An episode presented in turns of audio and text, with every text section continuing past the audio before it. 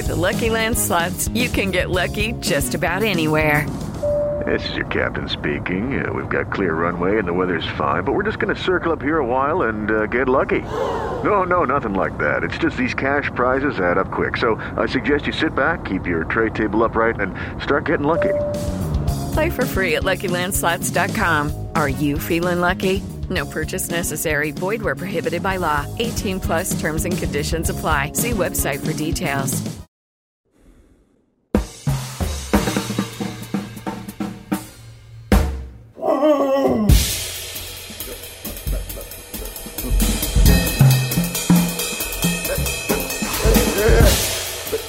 And gentlemen, uh, Can I please have your attention? Can you dig it?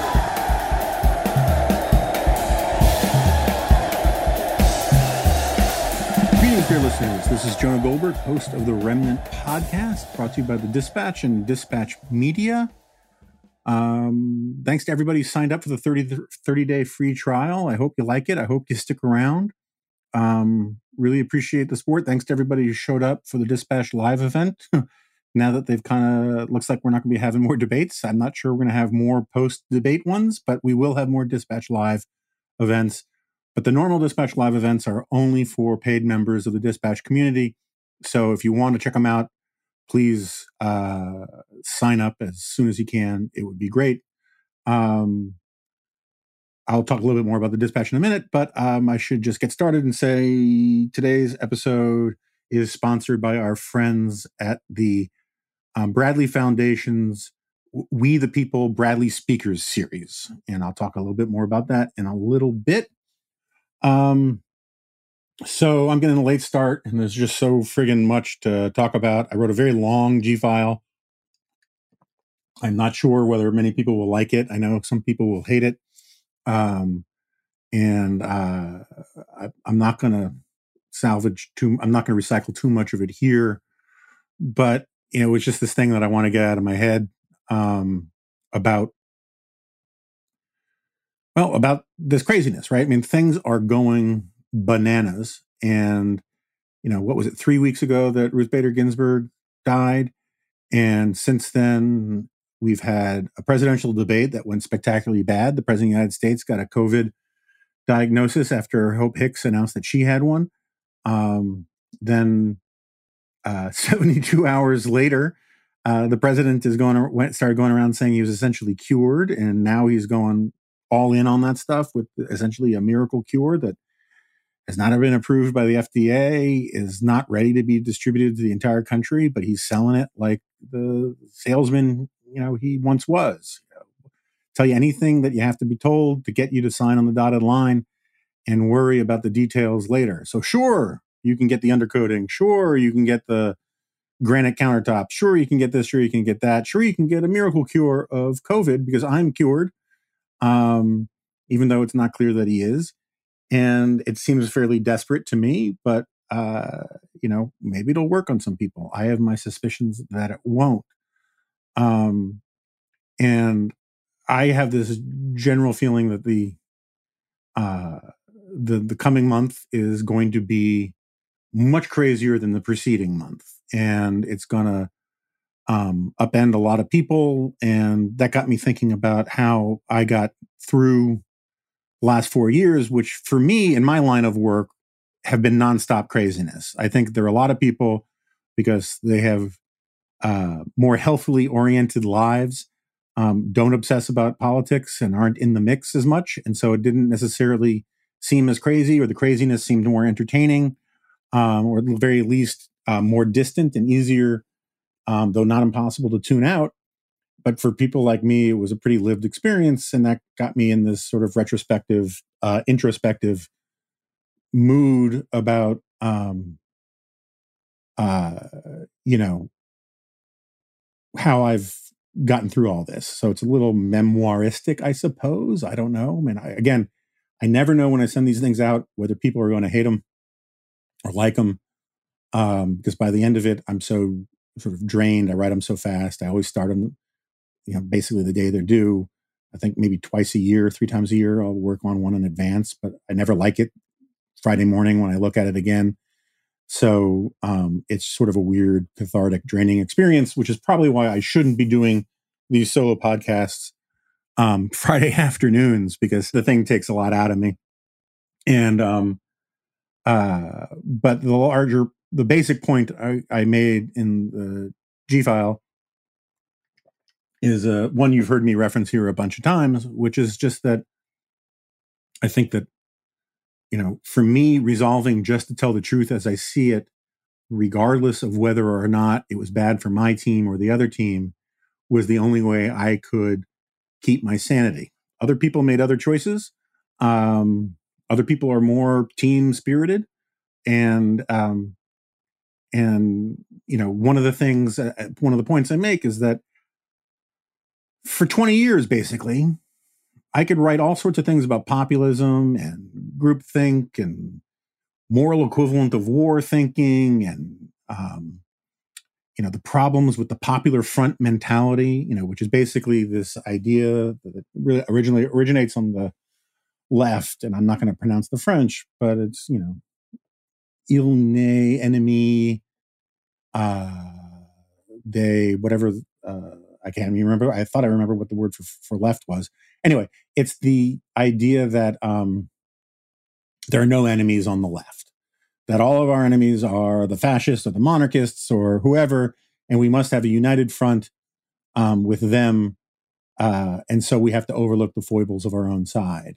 And for 20 years, more or less, you know, I mean, I picked my fights on the right with various people, but they were sort of in house debates, they were collegial um, for the most part. I mean, sometimes they got excessive, and you know, sometimes I was pretty harsh on you know people I really couldn't stand, um, like the VDARE crowd and that kind of thing. But I'm I'm proud of that because one of the jobs we had at National Review was to sort of like Texas Rangers on the frontier. We had to we would ride the the the outer lands between respectable conservatism and the fever swamps, and that was a mission of Bill Buckley's and um, I thought it was an important mission to keep alive at National Review. But for the most part, I aimed my fire almost entirely leftward. And um, and so when I saw examples of populism or cults of personality or um, the use of crisis politics to circumvent debate, uh, I got a lot of applause and support from the right because that's what I was aiming at. And one of the things that sort of liberated me in the Trump era, for good or for ill. And I, I mean, I lost a lot of friends, I lost a lot of fans, I lost a lot in book sales, I lost a lot in TV appearances and speeches and all that kind of stuff. And I'm not entirely bitter about it. You know, I have some, I have some resentments on it, but it doesn't consume me or anything. But watching the sort of body snatcher takeover of so much of the right um, from Trumpism, it, you know, aroused in me. I, you know, I I was against those things as a ab- matter of abstract political philosophy. Uh, you know, I can't tell you how many times I've written about, you know, the dangers of the seductions of crowds and of mass politics and of populism and cults of personality. And my examples were usually plucked from the left, in part because I thought the right didn't have much of that. And I don't think it did for, you know, most of my lifetime. There were counterexamples, but they were few and far between and they weren't as horrific to me by any stretch of the imagination as what I saw on the left. And then I saw the same phenomena manifesting themselves on the right. And so my first two books were almost entirely aimed leftward. And my, my third book, because I had come kind of exhausted with a lot of the, you know, the, the, the, the stupidity of a lot of the public debates now and, you know, when I've grown up a little bit.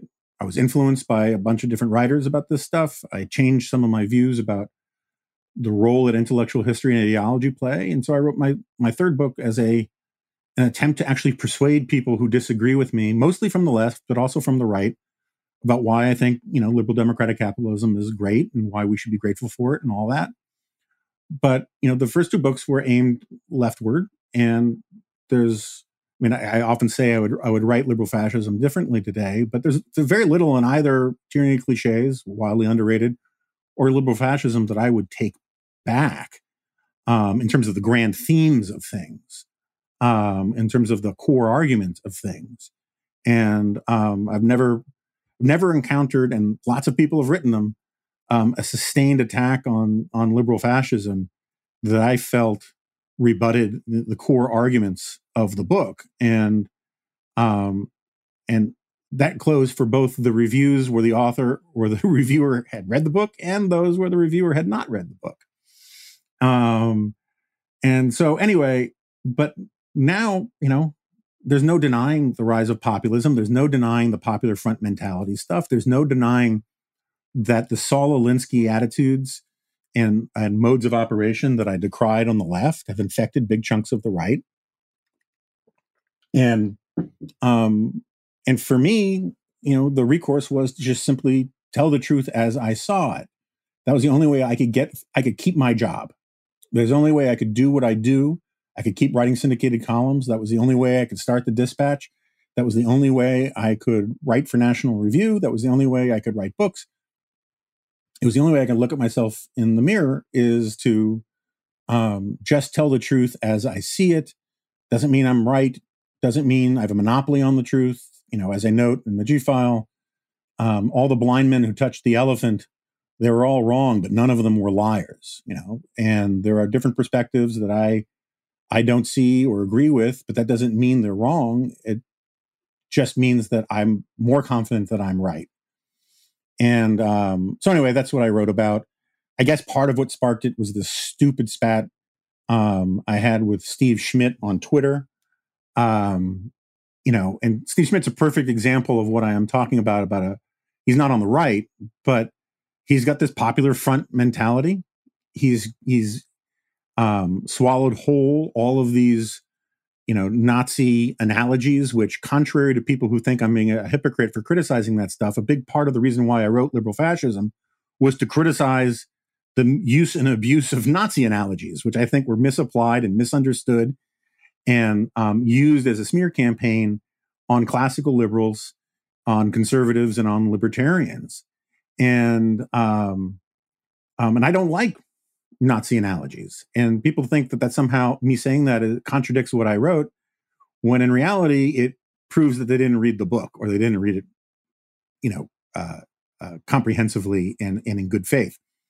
Um, so anyway, what pissed me off was this morning. Um, a friend of mine texted me a tweet from Steve Schmidt where he accused Matt Lewis and Noah Rothman of in this sort of this faux intellectual colloquy he was having with Anne Applebaum, who I have, I have respect for Anne Applebaum. She she is a legitimate intellectual. I have my disagreements with her, but I really enjoyed her latest book. Um, I wouldn't mind having her on the podcast, and I, I have no idea what he was responding to with Anne Applebaum, but he drags in Matt Lewis and Noah Rothman two of the, you know, f- comparatively few, I mean, there are a bunch, but not in absolute terms compared to everybody who's lost their mind. But Noah and Matt, you know, they're among the few people out there who are doing what I'm talking about, which is just simply calling it like they see it, even if it's bad for their partisan team.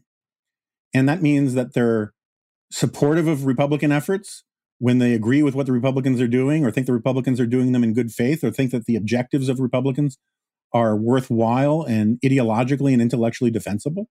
And they criticize them when they don't think they are. I don't, you know, and that doesn't mean I always agree with Noah and Matt's analysis, but the idea that they're, um, you know, as Steve Schmidt put it, you know, the equivalent of Nazi collaborators in Vichy France. And he drags out references to the Theresienstadt uh, concentration camp, which was this sort of Potemkin concentration camp. I've been there in uh, Czechoslovakia that the Nazis used to prove to the Red Cross and the international press that um, the Jews were being humanely treated.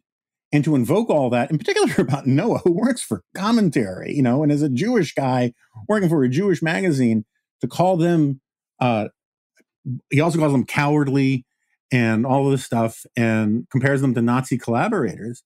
And I lost my temper and I said he was full of shit. And I think he is. And I think it was an incredibly dumb thing to say. And, but you know, I don't want to regurgitate, rehash the entire Twitter fight. I don't have a lot of respect for Matt Sch- for for for Steve Schmidt. Um, I've known him. I know lots of people who've worked with him over the years. Um, and his shtick, and I do think it's a shtick on MSNBC, where now he is posing this as this sort of humorless, truth-telling Cicero, and the the the voice of the the free French in occupied America is just there's just too much muchness to it, and I called him out on it, and you know, and I said, you know, this idea that going around telling left wing audiences exactly what they want to hear from an ostensible Republican, um, sort of in the grand tradition of John Dean and Kevin Phillips, um, and making scads of money in the process is not bravery. And it's certainly not bravery compared to what people like Matt Lewis and, and, and Noah have to put up with, where they don't please either side. And, but, but Steve and the Lincoln Project, and then like, and I like some of the guys at the Lincoln Project. I have a lot of, I, I, I like George Conway. Um, and, you know, I think that the, but the, the, the, the philosophical and political assumption of the, of the Lincoln Project is it's a popular front one and therefore in order in order to gain entry into the um into the the grand coalition of the righteous you have to sort of rip off all of your medals and emblems and insignia of your old conservative uniform and pay obeisance to the new groupthink um, on the left about all of this stuff. And I, I take a backseat to nobody in my criticisms of, of Donald Trump. Um, so I, it, my, my point here is not to defend Donald Trump, um, but the resistance mode, you know, the sort of Jen Rubin resistance mode where you just grab the nearest weapon to hand, regardless of the facts, where you can't countenance the idea that maybe, I don't know, um, these Middle East deals are are better than the alternative. And you can't give, you know, Trump a single good day in the news cycle. Um, that's the popular front stuff that I can't stand. And I can't stand it on the left and I can't stand it on the right, where every single day, no matter what Trump does, you know, friends of mine go on TV, uh, former friends too, go on TV. They go on, you know, their radio shows and they have to spin every giant turd dropping as, you know, uh, not just proof of a pony, but proof of the manifest genius and the chess master you know, uh, acumen of, of Donald Trump. And you're not allowed to sort of, you know, admit every now and then the guy screwed up. And, you know, and the thing that makes it so palpable for me, and I know I'm a broken record on this, is that I know for a lot of these people, when the cameras are off, they'll agree he screwed up. And I know that even more so that three years ago, they really would have agreed that he screwed up but they've gotten caught up in this sort of homogenizing effect of binary choice and partisan, um, you know, coalition, popular front stuff, and it it drives me nuts. Um, so anyway, that was part of what set me off about all this is that you know, I think the very essence of serious thinking, whether it's in philosophy or in economics or just in life, is the ability to make distinctions between superficially similar things and to understand that differences of degree or differences in kind, to understand that um, the lethality, you know, that all poisons are about the dosage. And um, we get this this this centrifugal force thing in our politics right now, which says whichever side of the little spinning dervish tube thing you're pulled to, that's the side you have to stay on. And you can't, you're not allowed to get escape velocity from that gravity to say, hey, you know, look, the other side has a point about this, but they're wrong about that.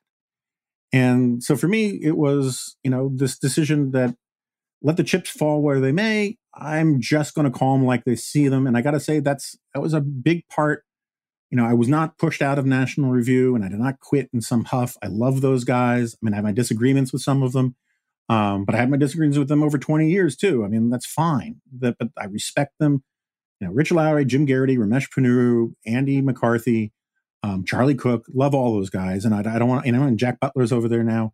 Um, and I don't, I you know, once you start listing people, you have to worry about leaving somebody. Oh, and Ramesh Ponnuru, obviously, um, love them all and respect them all. Um, but one of the reasons why I wanted to start the dispatch is that I felt like I was causing pain and discomfort and inconveniences for an institution that I truly loved and still deeply respect and admire um, by following this credo of telling the truth as I saw it. And I want to be abundantly clear. I think everybody there tells the truth as they see it too. I mean, certainly Kevin Williamson does, another guy I should have mentioned. Um, uh, but you can tell the truth as you see it and just disagree. And when, you know, and because of my feelings about Trump and populism and what was happening to the right, my disagreements and David French's disagreements were so pronounced that we thought it would be, you know, that it gave us some permission to to to go and and do the dispatch. And um, I mean, there were other reasons why we started the dispatch too. It was a fun, it's fun, it's an adventure. We're, we're building an institution. We're doing important things. I love working with Steve. Um, but uh, anyway, I don't know why I went back on that tangent. Um, but anyway, that's how I get through the day is just try to tell the truth as I see it. And um, one of the things I'm truly heartened and edified by is that even the many, many listeners and readers who disagree with me about a lot of this stuff, um, they they appreciate that I'm coming from that direction and that um, they want to reward it. And and for that i'm supremely grateful. Oh so um back on this covid thing um i happened to listen to this um clip on msnbc where hallie jackson um was interviewing some dude from he was like the deputy press secretary in the white house. And it was really kind of amazing. Um uh, Nick assures me that we can drop in the audio, so I'm going to play a clip from it now. All right, let's talk about something else that um, I know that your uh, communications office wanted to get back to us on, which is when was the president's last negative test prior to his diagnosis? So we don't have that, but we're looking at this from a, a, public health perspective in that when there's an indication of a positive test or symptoms uh, showing, then you go back the 48 hours, you do your contact tracing. It's about preventing further transmission of the disease, and that's why we'll be focused on these uh, diagnostics and the ways of measuring transmissibility, because that's really the public health reason for releasing such information. It's uh, to prevent further right. transmission of the disease. So that's where we're focused. Sure, and to and of course to look at what potential exposures may have happened before the president's diagnosis. So on that last negative test, she says you don't. You said you don't have that. You don't know, or you don't want to say. So uh, we don't have that. There's well, I, I don't personally know. Right. What does that is, mean? Uh, there, th- th- okay. there have are you, have you asked Brian? Rules. I think Wednesday there's, you said you're going to look into that. So. So Hallie, the the president doesn't check all of his HIPAA rights at the door just when he becomes president. The doctors uh, obviously share fulsome information with the president. The president uh, shares a great deal of information with the American public. We have gone through numerous briefings with the doctors, half a dozen memos from the doctors, his daily vitals uh, we put out yesterday. We've had briefings with the chief after interacting with the president. We've had Kayleigh come out and talk. I am now speaking with you about all the information we can share. Uh, but just because he's okay, president so- doesn't mean he shares every single detail of, of you know his entire life. But we, we do share enough information information okay, certainly so, for public health purposes. Yeah. So is it it's a privacy thing then? The reason why you're not saying the last negative test, HIPAA. So so that that is one reason. Uh, the the fact of the okay. matter is, there's a reason to share certain information. It's to prevent further transmission of the virus. It's public health purposes, and that's what we're doing. Okay, so um, that wasn't the full thing. I just wanted to give you a taste of it. I think it is just amazing that the White House, first of all, claiming HIPAA as even a partial justification for concealing when the president of the United States was first was last uh, tested negative is uh, pretty freaking hilarious. Uh, the idea that somehow, you know, look, I mean, normal people are allowed to invoke HIPAA, invo- just or just invoke privacy. Nothing wrong with that. I'm not going to tell everybody out there all of my medical complaints and issues, although maybe for another podcast.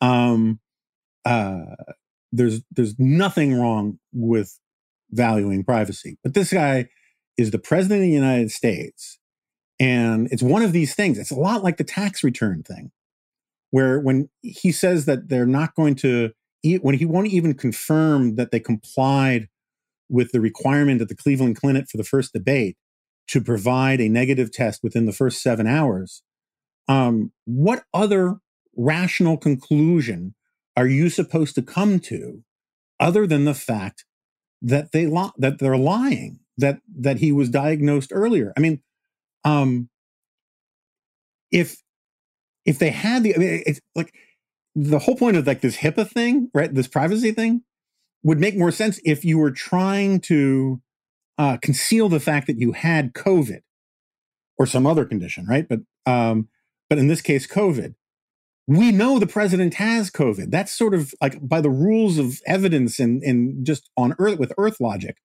they've conceded that already. He brags about it. He talks about it. We know he had COVID.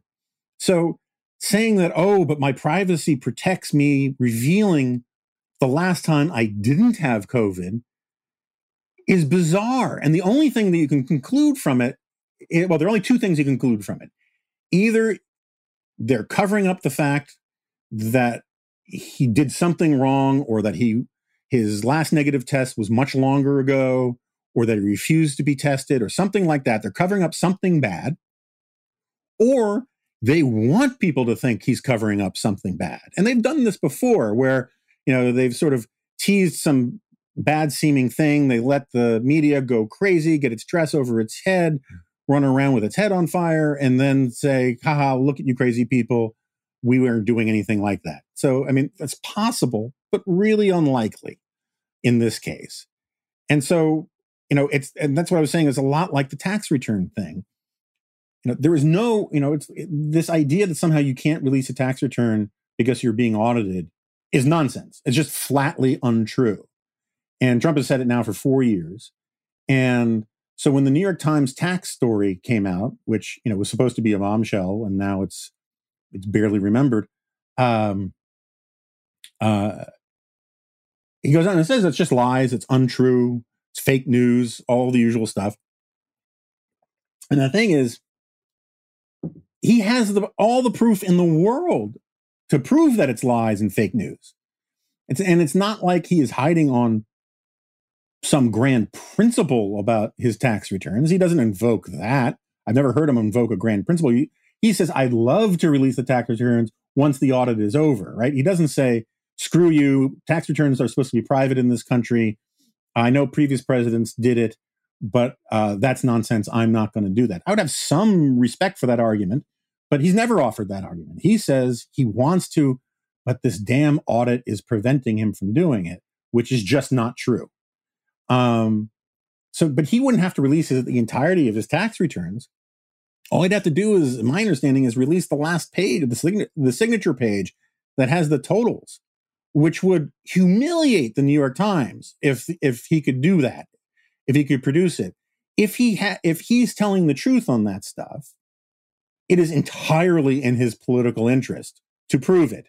He has no political interest in hiding news, hiding information that would make him look better. Um, and there's no principled reason for hiding that information that would make him look better. The only reason a reasonable person can conclude for why he is not releasing exculpatory information is because it's not exculpatory. And um, like, I'm not obsessed about this. I just think it's, you know, it, it, it's annoying when people lie to you, and when people, and then when other people, you know, uh, believe obviously false statements. And um, anyway, I thought it was worth getting out there. Um, anyway, where else to go? Um, oh, so court packing. Let's talk about court packing for a second. I am really amazed by, um, you know, well, uh, let me put it this way Kamala Harris uh, is sort of the, the tip of the spear on this thing that you see on Twitter and op ed pages increasingly now that um, that either court packing, as we have under- understood the term since uh, what was it, 1937, where you had the stitch in time that saved nine, um, which was, um, uh, for those of you who don't know, I mean, the, the phrase stitch in time that saves nine is this ancient um, English saying, I think it goes back to the 1700s, that basically means uh, if you stitch up a small tear, it's a very conservative principle. It's like a precautionary or preventative principle idea. If you stitch up a small tear, it just takes one stitch. If you leave it unattended, it will grow and it'll take nine stitches, right? So it's an ounce of prevention leads to a, a is better than a pound of cure kind of point. I, I, would point out that that's not always true, as I wrote about in my underestimated um, and underappreciated book, Tyranny of Cliches. Sometimes prevention is worse than uh, cleanup after the fact. You know, uh, one example of this is if you're doing the dishes, if you take every precaution not to splash a bit of water around the sink or get a bit of soap anywhere, um, it will take you 10 times longer to wash the dishes. Better to spray a little water and a little soap around and then just clean it up afterwards uh, than you know jigger everything towards um, prevention. This is one of my points about climate change. I think climate change is real. I'm not convinced it's quite the problem that a lot of the you know existential threat people are saying it is. But the most of the policy remedies that they want are preventative.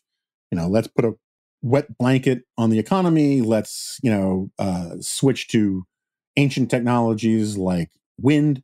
Um, let's you know get get rid of fossil fuels.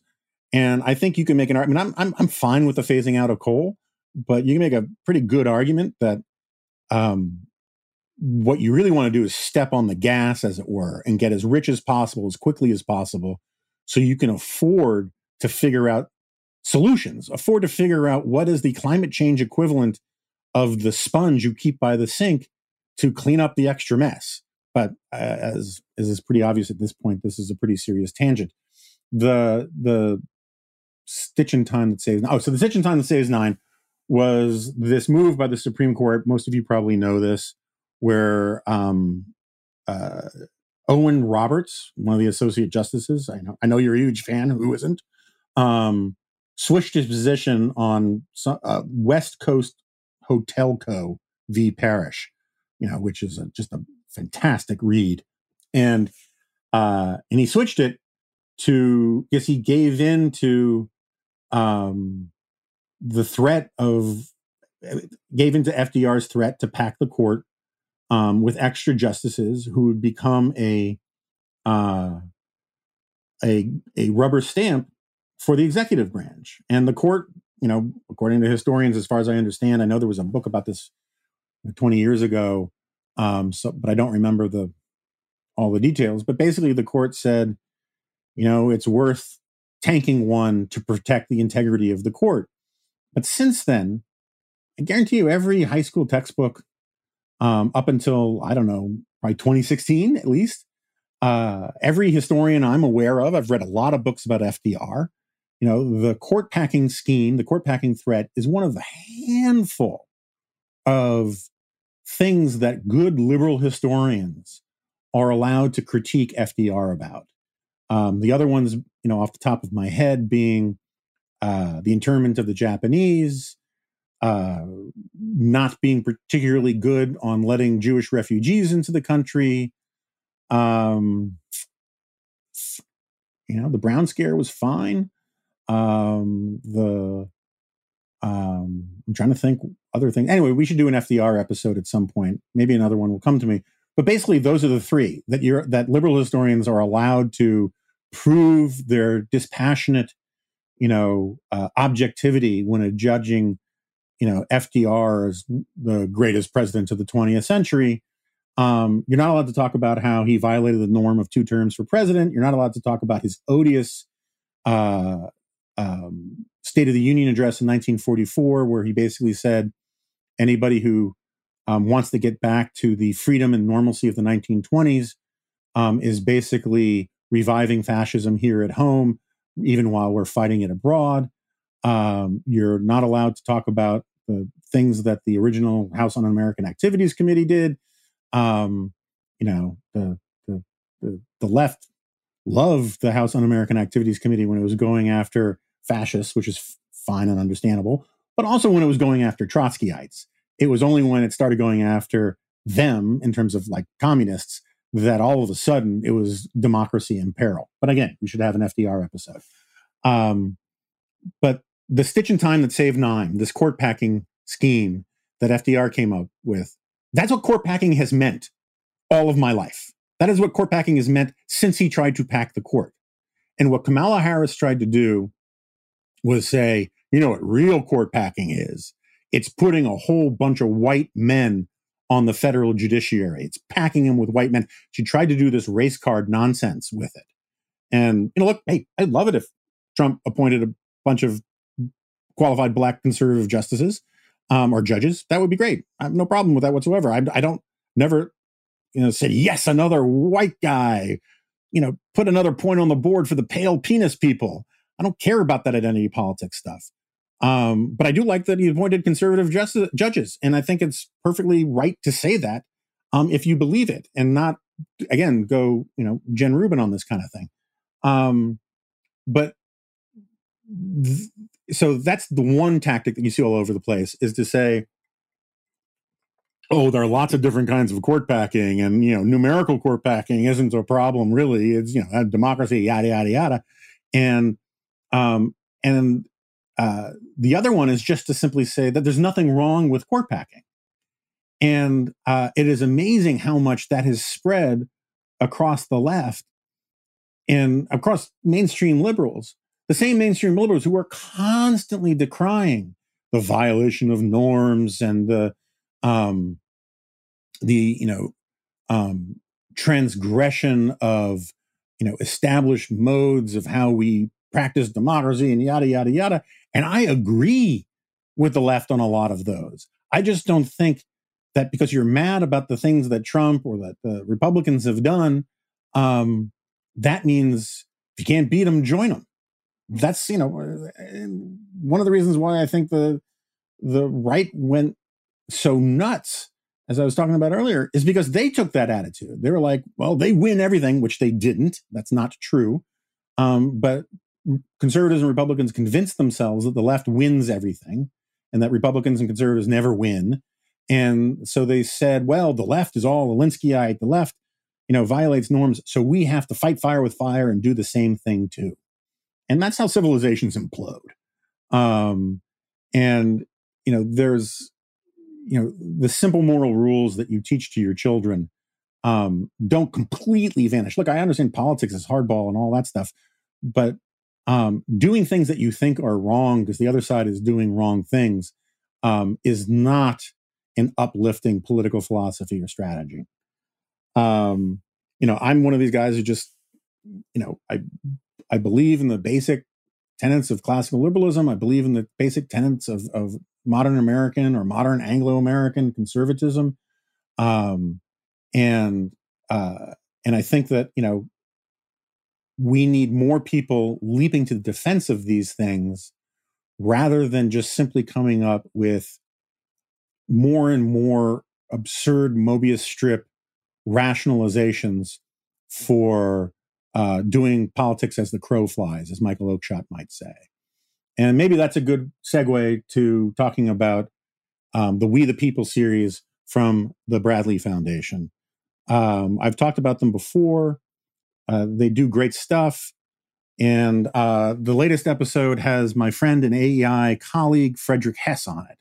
And uh, Fred has written a bunch, or I should say, Rick has written a bunch for the Dispatch. We love having him. Um, he does fantastic work on education at the American Enterprise Institute. And um, and he's the guest on the latest episode. Americans are navigating through several unanticipated crises this year. We the People, the Bradley Speaker Series, is a new video series that offers insights and ideas on the current challenges we face from some of the remarkable organizations the Bradley Foundation supports. Visit Bradley FDN, so they've abbreviated foundation, so it's B R A D L E Y bradleyfdn.org slash liberty. bradleyfdn.org slash liberty to watch their most recent episode featuring renowned education expert Frederick Hess, Rick to his friends. Hess is a resident scholar and the director of education policy studies at the American Enterprise Institute. He has the office down the hall from me. Um, he works on K through 12 and higher education issues. He's the author of Education Week's popular blog, Rick Hess Straight Up. He's a regular contributor to Forbes and The Hill and to The Dispatch, and serves as the executive editor of Education Next. In this episode, Hess addresses the complex issues surrounding the start of the new school year. He gives his take on the reopening of schools, the impact of social unrest on the learning environment, and what the outcome of the elections means for education. So that's Bradley with an LEY at the end, fdn.org slash liberty to watch the video. New episodes debut weekly, so you can go back often or sub- subscribe to their YouTube channel to be sure that you get notifications for each new one. We thank the Bradley Foundation, uh, We the People Speaker Series, and um, for sponsoring today's episode of The Remnant. And do check it out.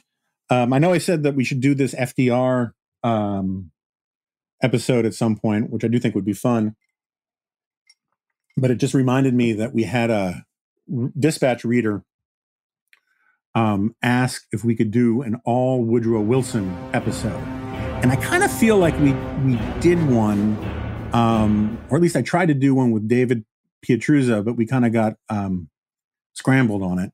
Um, I would love to do one. I, I I won't you know burn through all my standard indictments right here um, but um, I should also say that I apologized on a recent episode of The Remnant because we left out the scary music or the scary sound, uh, the Uruguay Uruguay sound for um, Woodrow Wilson, which has been a staple of this podcast for a very long time.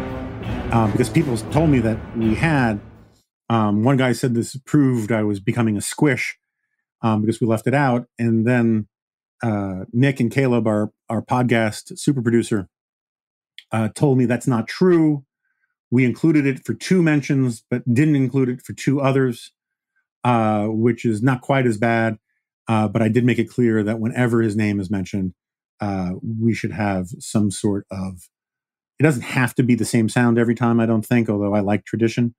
Uh, but we should um, definitely keep it in there because he was the worst president of the 20th century and arguably the worst president in American history.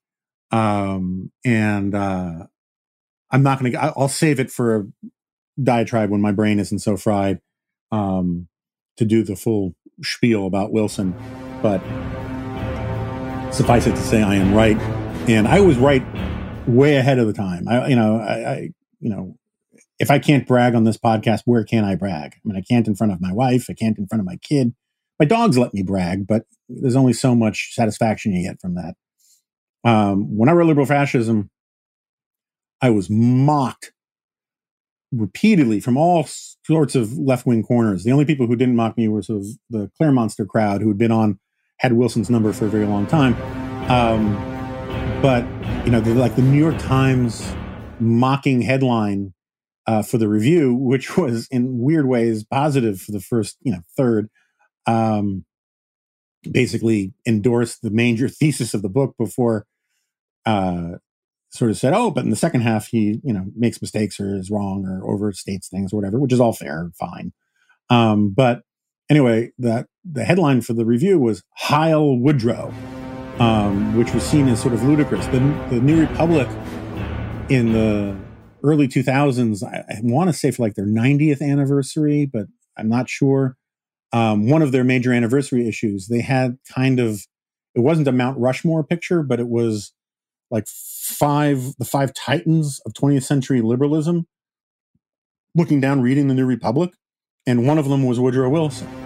Um, and, you know, the, I'm, you know, with all of this sort of cancel culture stuff and, and and BLM ideology stuff permeating things, it's now all of a sudden acceptable and mainstream to point out how racist you know Wilson was. Um, but uh, you know, I get zero credit for any of that. And I just you know, if if if I am not, as as Hillel says, if I am not for myself, who will be? Um. Anyway, what else? So, I you know I cannot even remember what the Wednesday G file was about. Oh, the Wednesday G file for you non-subscribers. Uh, very briefly, was about Trump's just implosion with senior citizens, and which is one of the reasons why he issued this video, this video from earlier this week, maybe even yesterday. Time is a flat circle, um, in which it was in all caps on Twitter, at least. It was to the my, to my favorite people in the world, and you know, and he does this thing where he says you know, just one of these bizarre Trump things where he says, Many people don't know I'm a senior, but I am a senior. But maybe you shouldn't tell people that I'm a senior. Um, to which my response is, Who the hell doesn't know that Donald Trump is a senior, is a senior citizen, and you know, and he's in his 70s. Um, but he, you know, he likes this fiction that people can't tell how old he is, which explains the thick coat of makeup and the the the, the hair not found in nature. Um, uh, but anyway, so the G file was about how I think that one of the reasons why he is imploding with seniors, which is, you know, doesn't normally happen with Republican presidential candidates. The last, I believe, the last Republican president to lose seniors was George W. Bush in 2000. And even there, it was by a very narrow margin. And Trump, depending on what poll you believe, is um, uh, between 20 and almost not quite 30 uh, points down among seniors. And I think there are a bunch of reasons for it. Um, you know, seniors are disproportionately female, and Trump has problems with uh, with women voters up and down every age bracket. But I think the more important reason is that he, um, you know, the the one thing we know about seniors, to you know, drop some serious logic on you, is that they're old. Um, it's sort of like the one thing that we know about frogs is they're frogs. One thing we know about old people is that they're old. And one of the other things that we tend to know about old people is they tend to go to the doctor more. And they're disproportionately in old age homes. And they tend to listen to their doctors. And if they didn't trust their doctors, they would go see some other doctor. And their doctors have been telling them that COVID is um, really dangerous for them and they probably know more people who died of COVID than anybody, any other demographic, because they're the demographic that dies from COVID. And um, and so when you actually when you're paying attention to a pandemic because it directly threatens your life or the life of your loved ones in ways that are less theoretical and more day to day, you pay more attention to how the government is responding to this stuff. And um, and also you have more time to pay attention because you're probably disproportionately retired and you're watching the news more. And and I suspect that uh, that that's one of the main reasons why he's eroded his support among seniors. Everything's fun and games when everything's going fine and, and Trump is entertaining, but when the economy's in tatters and and you're you know your life is in peril, or at least you're being told that your life is in peril, you're going to react to it differently. And again, I know lots of old people, lots and lots of old people um, who don't think the pandemic is as big a deal as people have made it out to be, who, you know, basically subscribe to the ever evolving, you know, Bill Bennett arguments about, about COVID. And that's fine. I just don't think there are large numbers of them. Or put it another way, I think the number of old people who see it that way um, are a minority of voters. And I think that's one of the reasons why the polling is like that. And I think the rest of the Wednesday G file was just simply an extension of this thing about how Trump is determined to not do what is in his best interest. And it's weird. And I'll give you just, I don't think I wrote about this anywhere, and I mentioned it on Twitter. I think it is lunacy that Donald Trump has, and at least of, as of this podcast, and I haven't followed news much this afternoon, so maybe it's changed, but I doubt it. As of this podcast, he is refusing to do a virtual re- virtual debate with Joe Biden, and is instead going to do a rally. And um, this is one of these funny, quirky things about these times. I think I give better advice to Donald Trump than most of his biggest fans. I wrote about this recently. His biggest fans do him a disservice by constantly telling him he's done nothing wrong and he should double down on the behavior that has got him into trouble. And uh, this is, and that's the weird thing is that the way the conservative movement is actually supposed to work is conservatives are supposed to criticize Republicans when they do wrong things. And that way you get them to be cor- to correct their behavior. But because Trump is immune to um, criticism and he only really responds to praise, it is very difficult to do that, particularly when his most ardent fans in the base punish anybody who gives him constructive criticism. So it's left to me this, you know, I mean, I don't use the phrase never Trumper, but the people who hate my guts call me that all the time. Um, it falls to people, you know, in, in the supposedly never Trumper camp to actually give him better advice than his biggest fans give him because we're not in the business of fluffing him. And so it is uh, it's it's obvious to me and I, again I could be wrong but I'm just telling the truth as I see it. It's obvious to me that he would benefit from participating in a remote debate. And I'll just give you a few reasons. One, he needs to do anything that he can do to change the dynamic of the race. He is losing by double digits now. And when you're losing by double digits, you need to seize what opportunities you can to get more voters than are currently planning on voting for you. This is not, you know, complicated stuff. You don't have to be a master psephologist to understand these things. Psephology, by the way, is the study of elections. It derived from the Greek for uh, word for stone or pebble, ceph something, um, because that's what they used as sort of ballots to vote in ancient Athens or wherever. Probably not ancient Sparta, right? Um, but anyway, you don't have to be a master psephologist to understand this point. Um, if you're losing a football game, you need more points than the other team, and you need to do things that will get you more points, or you will lose. And I understand this argument. Sarah Isgur, my colleague, makes a very good argument that it's a base election and that he needs to just keep stoking the base, but the base is shrinking, and the only people who are still receptive to you know the rally type stuff that he wants to do are the people already in his column. So just as an opportunity to change the narrative and the trajectory of the race, he should take any opportunity he can. Second, he was not well served by his debate style in the first debate. He he was rude, he interrupted, he shouted. Um, he did some good things. I thought in the first third he was he was you know he, he was certainly more substantive and answered questions more honestly in the beginning.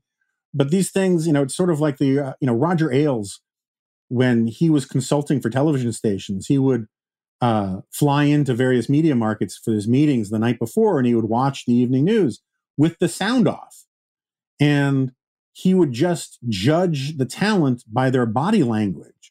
Um, and that was how he drew. I mean, I don't, I don't want to say that's all he looked at, but that was, according to lore, that was a big part of his decision about what talent should be promoted, what talent should be cut.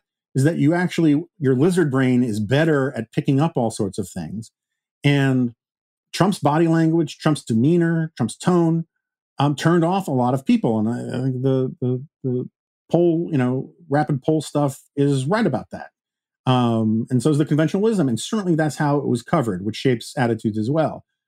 And one of his, which we talked about in the Dispatch Live event after the first debate, uh, one of his big blunders was not letting Biden talk. Because when Biden starts talking, the odds of him saying something weird increase dramatically. Um, and there were a bunch of times where he was, it certainly looked like you know the the little homunculus driving the car in his head was falling asleep at the wheel and we are going to get some fantastic run on sentence.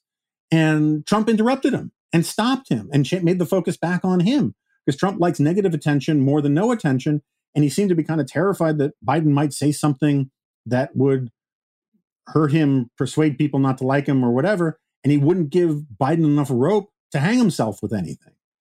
If they do a remote debate the mute thing actually works. I don't think that mute button idea for the microphones on a live debate would work because you know you'd still hear the other mic would still pick it up and it would still distract the other speaker. But on remote, Biden would get his full two minutes to talk.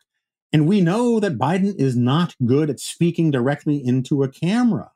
You know, I, I think a lot of this, he's always using a teleprompter stuff is BS, but um, he struggles with it. He actually feeds off audiences too. And um, um, but for him, it gives him, you know, that that pep and and vigor that a 70 year old, 78 year old dude needs. Um, and denying him that would increase the likelihood that Biden would meander um, through his answers. It would also impose discipline on Trump so he wouldn't be constantly interrupting, which would leave a better impression among voters of Trump. But he's not going to do that. And instead, he's going to go do some rally where I am sure the all the people who show up uh, are going to vote for him, but they were going to vote for him if he didn't have a rally. And I understand, you know, there are some political scientists who say that rally really rallies really do matter, but there's a difference between necessary and sufficient. Um, and I and you only you have to believe that the shy Trump voter thing is not just real, but this massive hidden tsunami out there.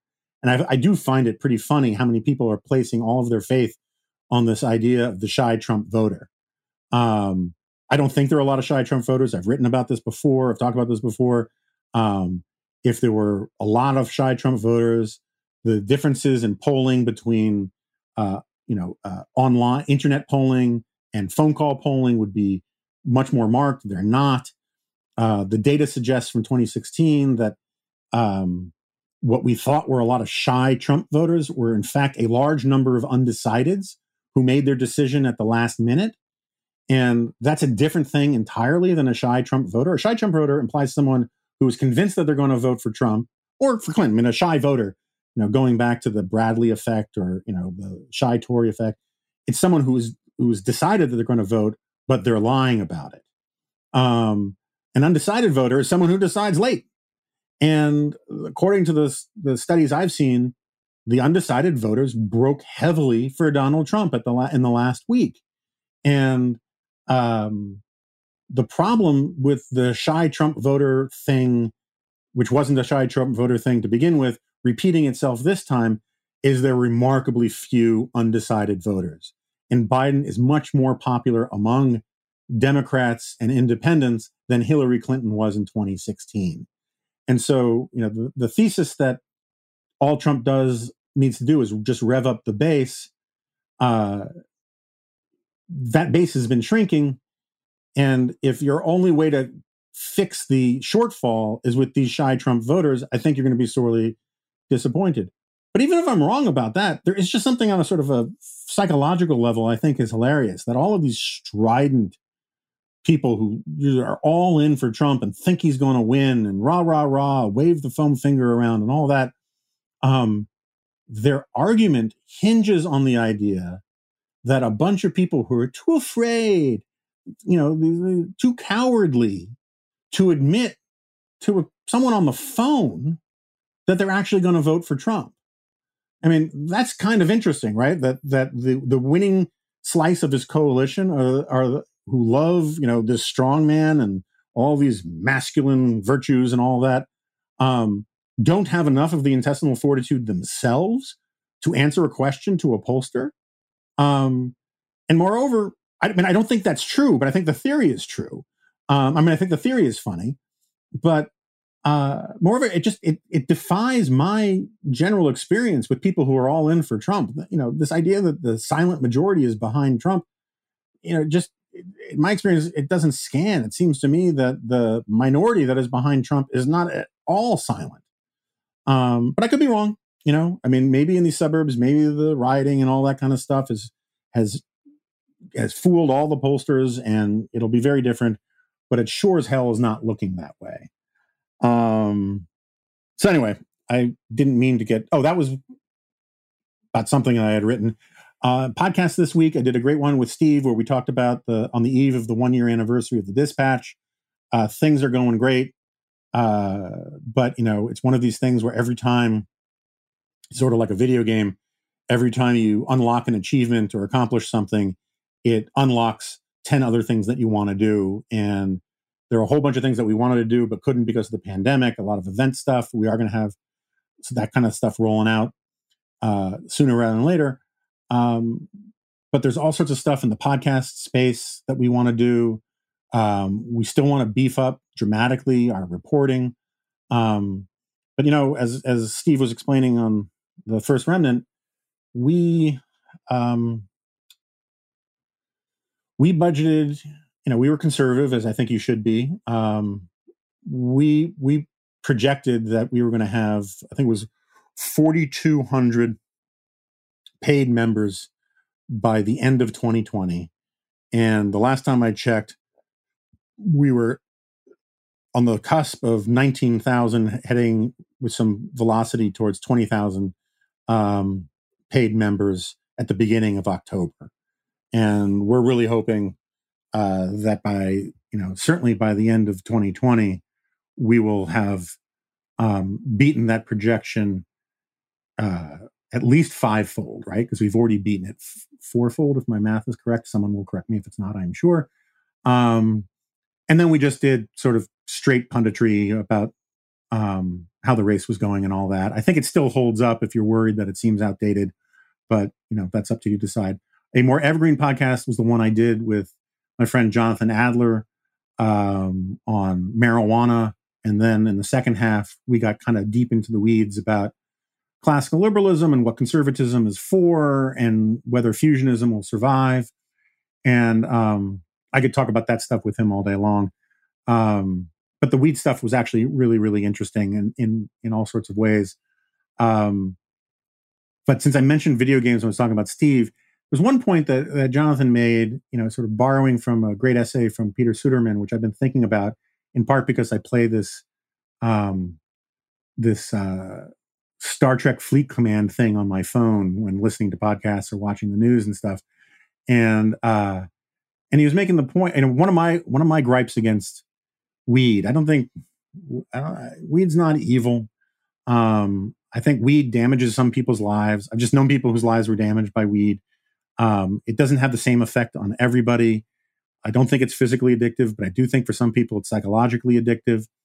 Um, as I've mentioned on here before, I think one of the best arguments for um, being pretty vigilant about your kids not smoking weed, other than the, the studies about brain stuff, um, which are pretty scary, is that even if your kid can handle it, even if your kid still gets good grades and all that kind of thing, um, uh, weed destroys the benefits of boredom um, and I, and a lot of other things do too. You know, handheld devices and iPhones and all that kind of stuff. Um, they're a problem as well.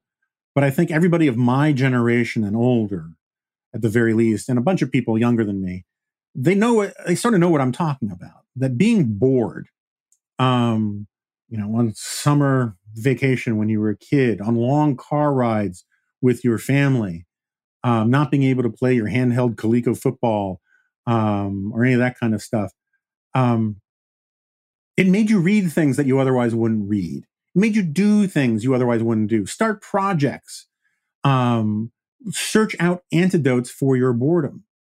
And the thing about being high, which I have been, it has been a long time, but the thing about being high on weed is that you can find great enjoyment, time sucking enjoyment um, watching reruns of the Golden Girls and eating Doritos. I mean, that's why lava lamps became lava lamps, is because you could just veg out watching them while high. And it's and and that sort of the constructive parts of boredom are hugely important uh, for teenagers, particularly if you have parents who force those teenagers to use that boredom constructively.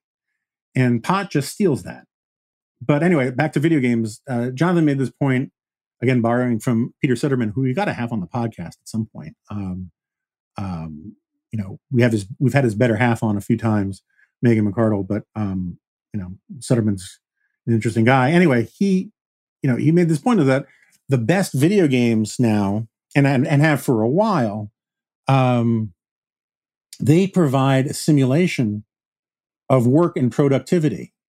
Um, I remember there was a um, there was a scene in Big Bang Theory where um, uh, Howard was saying how you know he and his wife are so beat. His wife has been working so hard at the office, and um, and and Howard has just been killing himself, um, unlocking new levels of the new Batman video game. And I know what he means. This Star Trek thing I play, it's, it's brilliant cultivation of um, this sense of constantly having small accomplishments that egg you on to other accomplishments. And um, you know, one of the reasons why I used to be a big video game guy. In fact, I still have the slightest bit of a scar on the inside of my left thumb from the reverse button of the Defender video game, which I used to play mostly at Pizza Park on First Avenue as a teenager. Um, and I got so calloused up from hitting the reverse on it because I was very good at Defender. Um, but one of the reasons, you know, when I decided to start taking my life much more seriously because I was a bit of a screw up, um, I cut out a, I cut out for the most part almost all sports, not playing them but watching them. Um, you know, I'm one of those hypocrites who will tune in to the playoffs or the Super Bowl because I like watching um, football and and baseball. Um, but you know, the amount of time sucked from it, I just there were things I felt like I needed to read and do um, take my life seriously. And another thing that I cut out was smoking weed. I mean, I, would already sort of tapered off that for a while, but um, and another thing was just video games. You know, um, it was a slow transition, but I didn't. You know, the last thing I needed was to get invested in World of Warcraft and that kind of thing. And anyway, the the thing that these video games do is for people who are checked out and getting high and don't feel like there's a place for them in the workplace, uh, they can feel like they're getting a sense of accomplishment or what I've often talked about here, earned success from video games. And I don't think that's all evil or all terrible. Um, and there was this tiny sliver of a sliver of people who actually can make a live, make a living out of doing that kind of stuff or find a way to translate some of that stuff into a living in some way. But, you know, I look back on the time I spent playing, um, you know, Atari 2600 when I could have been doing other things. And I, then I think about, well, I was only a little kid. Imagine what, you know, the world building of, of video games, what a suck that must be um, and how much more seductive it must be for if you're smoking pot. Um, you're basically just checking out, and I, I, have a hard time believing that when these people turn, mostly men, right, uh, turn forty, they look back at those, you know, years of sitting around playing video games, or, or not playing video games, or just smoking pot or whatever, as things to be particularly proud of. And I'm not trying to be a super judgy finger waggy guy here. I know lots of highly functioning people who smoke pot and um, but they keep it in check. It's sort of like with booze, you know, you get you know, moderation is really, really important. Um, but uh, if you give yourself over to that stuff, I think it's bad. And um, and the the race to legalize everywhere in the country, um, it's not quite everywhere yet, but it's you look you should look at the trend line. Um, for some irreducible number of people, they're going to get sucked into all of that. And I think that's a shame. I'm not saying, you know, this is the libertarian part of me. I'm not saying that simply because that happens, that therefore it should be banned everywhere. But I do think we should make it much easier for, for parents, just like with porn on the web and a lot of other things.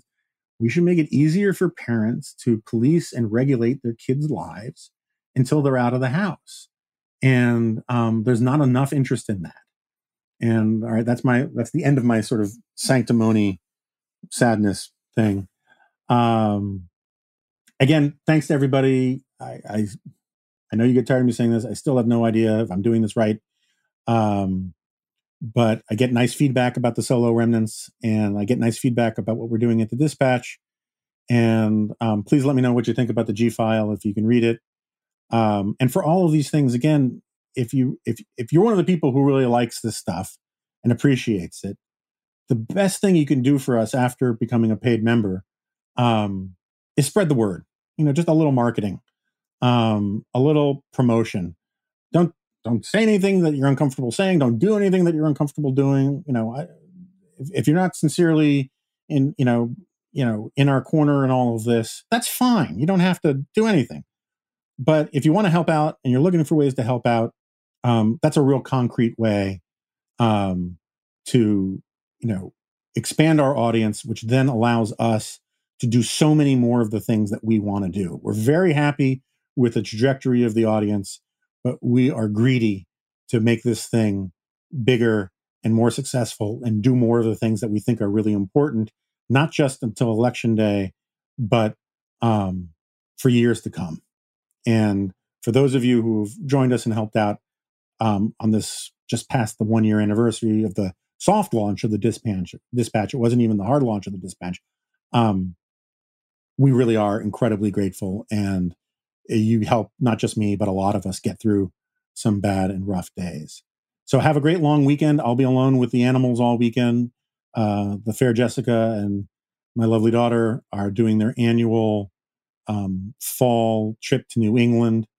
Um, and it started out one year because I couldn't go with them. And then it became this mommy daughter thing. And uh, they'll have a great time. And I'll be here tweeting pictures of various quadrupeds. And I'll see you next time.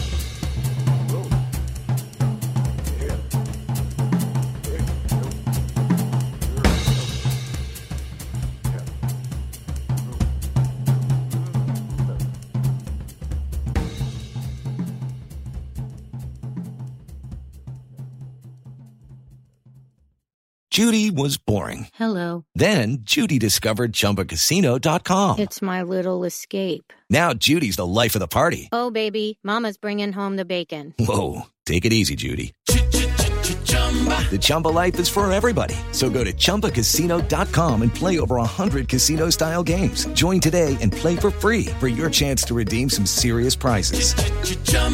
ChumbaCasino.com. No purchase necessary. Void where prohibited by law. 18 plus terms and conditions apply. See website for details.